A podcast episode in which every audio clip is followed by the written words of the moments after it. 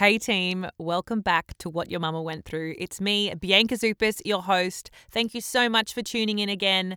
Today is a very exciting episode. We are talking about our third embryo transfer. So, for those of you who are just tuning in at this point, I will fill you in on all of the details, but first, let's hear that little intro song.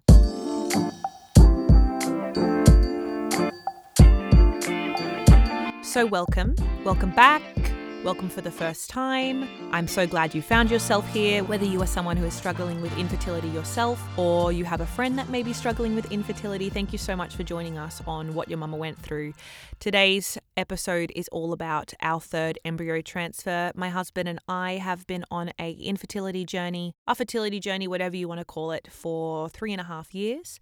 And in a couple of days' time, we will be doing our third embryo transfer which is very exciting, but also any embryo transfer is very scary because the whole thing is an emotional roller coaster.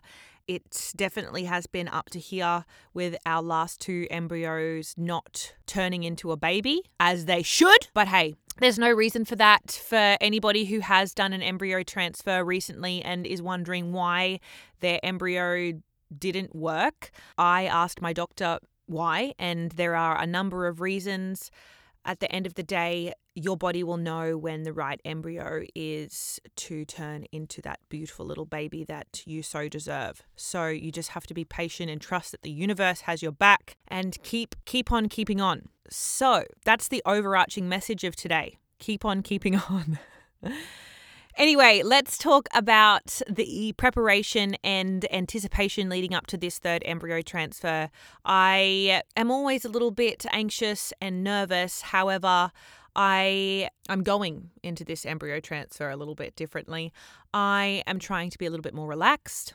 And uh, just a reminder infertility causes stress. Stress doesn't cause infertility. Just remember that. Infertility causes stress, stress doesn't cause infertility. I am trying to be more relaxed and also just continue living my best life on the day of the embryo transfer. I don't plan on doing anything too crazy. I have been having some acupuncture Dr. Andrew Orr in Spring Hill. He is a specialist when it comes to fertility, and I have been seeing him uh, in the lead up to this particular embryo transfer. I haven't done this before. When we did our IUI treatment a couple of years ago, I did use Dr. Wong, Dr. Bob Wong. He is in Hawthorn, also another great acupuncturist. But this particular embryo transfer, I have gone with Dr. Andrew Orr. He came recommended to me from a friend of mine, and he has been absolutely brilliant so far. So it's also really relaxing when you are kind of stressed. You go in, you sit in the massage, the massage chair, you sit on the massage chair, you have your acupuncture. I usually fall asleep during those sessions and then you leave and you're like floating on a cloud. Now, what acupuncture does in regards to fertility is it does just help send blood supply to the womb, right? Uh, it's, it's, it's not, you know, going to give you a miracle, but it does assist in that way. If you have any more questions, head to Dr. Andrew Orr's website. There's a bunch of information on there. Um, now, after our last embryo transfer, Mike and I had a big blood test where we tested all of the genetics to make sure that everything looked a okay because of the two failed embryo transfers. Now, I know a lot of doctors don't usually do this until you've had five failed embryo transfers, but because this was our last embryo of this cycle, Dr. Yazdani just thought it would be great to do those tests, and I was super grateful. There was a cost involved with those, and they all came back clear. We kind of just did them for peace of mind, and you can ask your doctor for things like that. Never be afraid to openly communicate with them with things uh, that you want, and if they won't give them to you, maybe go see somebody else because they need to be on your team, on your side.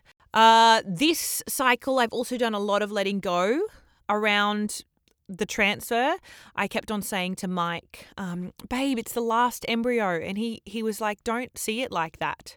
It's not the last embryo. If this one doesn't work, we try again." And I was super grateful for him uh, for that. Now I will talk a little bit about the procedure itself, uh, including you know, the challenges that are involved just from the last two embryo transfers I've had. If there's anybody on here about to have an embryo transfer, it's a really simple procedure. You don't need to freak out about it. Uh, it's honestly just like a pap smear, and then they uh, do an ultrasound so the the doctor can see exactly where the embryo needs to go because they can't touch the sides of your uterus. Uh, and then you get a little photo of your embryo inside your uterus, which is amazing. Take that home with you. Also, a picture of your embryo if you're going through Monash IVF. I'm not sure how they do it through the other clinics. Uh, Mike and I always pop that up on our fridge so we can manifest and pray our little embryo becomes our baby. Uh, but if you have any other questions about embryo transfers or what I did differently or how I kind of got through that part, please don't be afraid to reach out on my Instagram at Bianca Zupas. I'm always there to answer any questions. But just a little reminder people will tell you a thousand different things that you should try. Eat pineapple core, eat lots of avocado. You should lie down and do nothing. At the end of the day, you should just do you. What suits you? So after people usually have sex, they don't go and lie down for 72 hours and make sure that it's going to work. Maybe they'll do a handstand or something like that, some old wives' tales, but that's what I feel when you have an embryo transfer. You should just continue doing your thing. You know, go and get some french fries. That's what they say you should do. Hopefully, it helps. Maybe it helps. I just get it because I love french fries. Yeah, there's no particular research or science that proves doing any of these things can help except for taking your drugs. Now, for anyone on IVF, you are usually taking some sort of drug. That's usually progesterone. My last cycles, and my first cycle, I was taking crinone and my estrogen pills. Uh, embryo transfer number two, I was taking progesterone, Utrogestan, and Progynova, which is also the estrogen pills. And this particular cycle, they've got me on two types of drugs. Again, actually, three types of drugs. They have new research that's recently come out. There's a new drug that's come out from America. It's called Prolutex. It is a needle that you administer twice every second day and you inject that into your stomach like you would all of the other IVF drugs. And you continue doing all of these drugs. I'm also doing the Utrogestan again and the Progynova. You continue these drugs if you fall pregnant all the way up until the end of your first trimester. And this is to help increase the chances of a successful pregnancy and hopefully avoid any miscarriage. These drugs are just the same kinds of hormones that are produced when you fall pregnant. So, you know, some people may react different differently. For me in particular, I didn't really find that the drugs affect me too much. Um, my husband would probably say something different. Maybe I get a little bit more emotional or I'm a little more sensitive, but I feel like I'm a sensitive person all of the time. So, you know. Anyway, that's the end of uh, that little section. So let's just maybe delve into how I have been coping mentally because a lot of people ask those questions. To be honest, I have been doing really well. Always make sure that I have open lines of communication with the people that are in my support system. They are very open with me. I am constantly talking about our journey and being very open about how I feel and where I'm at and that means that those people are also comfortable asking me questions, which is really nice. Still exercising, keeping busy with work, just trying to do all of the things and remind yourself that you can't let this take over your life. It's literally just a chapter in your story. And if we let it totally consume us, um, that's when it can become dangerous. And that's when you need to reach out to people and you need to make sure that you have people that can love you and support you because this can be a really challenging and a difficult journey to go on. Again, I will mention her name again. Her name is Cece Jeffries. She has started an incredible business.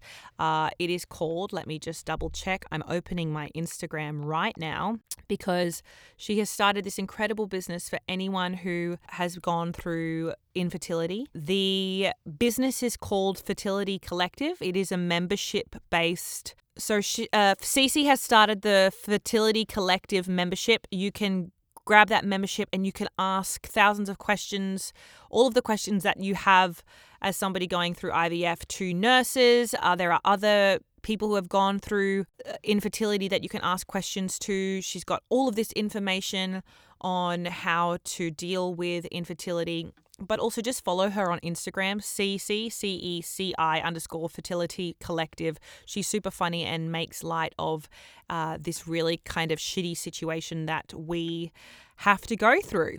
I know that a lot of the time people keep their infertility journey to themselves, and that's totally fine because privacy is peace. But you need to remember that it's important to have your support system. So, whether that's just your husband or your family, it is really important to have a fantastic support system around you because it can get you down. And these are the people that are going to listen to you uh, and make sure that you are able to get through those challenging times, even if they don't fully understand exactly what it is that you're going through something that may be really hard to hear right now if you are in the middle of an IVF journey, uh, but I think is really important to remember is to see the bigger picture and remember that infertility and IVF, again, they're just chapters in our life story and they're not the defining narrative. Uh, and if you can share your thoughts on how you're feeling and stuff like that, there is hopefully a way for you to maintain a sense of self and purpose beyond infertility. All right and then and then hopefully you, you're able to get through this. You will get through this. There is no doubt in my mind that we will get through this because there have been so many women before us who have paved the way and that's what I have truly discovered by sharing my story. And I'm so grateful for those women reaching out. And now I wish to be that voice for those who uh, are about to go on their journey or are in the midst of their journey right now. This is just a short little episode today. It's nothing too crazy. I will get back to you very soon about our embryo transfer number three and let you know when the results come in. We have the two week wait ahead of us.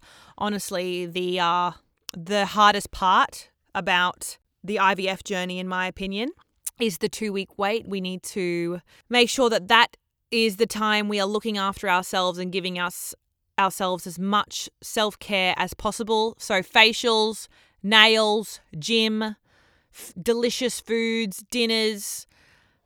Do all of the things that you love at that time and keep yourself busy. I think that's uh, the the another thing. Try not to stay at home and not do anything and just sit around because that's when you get in your head and you go crazy.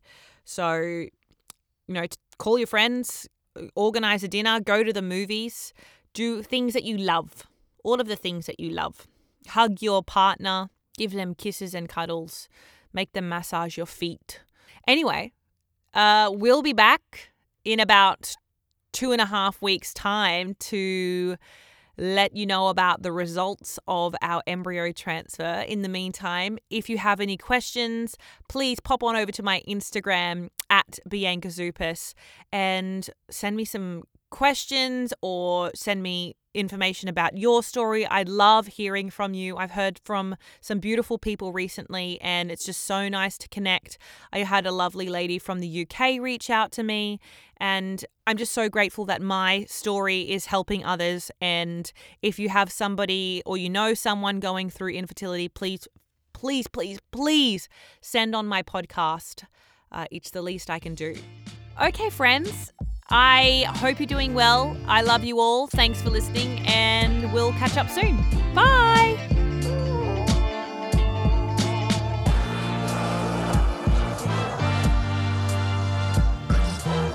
Hi Bianca, I just wanted to say I was listening just outside the voiceover booth, and it was oh, really was one of your best episodes yet. Your your breath stinks. Congratulations, well done. Do you smell that? No, my breath doesn't stink. What are you talking about? Oh, it reeks. It actually, Must be the drug she's on. It actually reeks. Oh.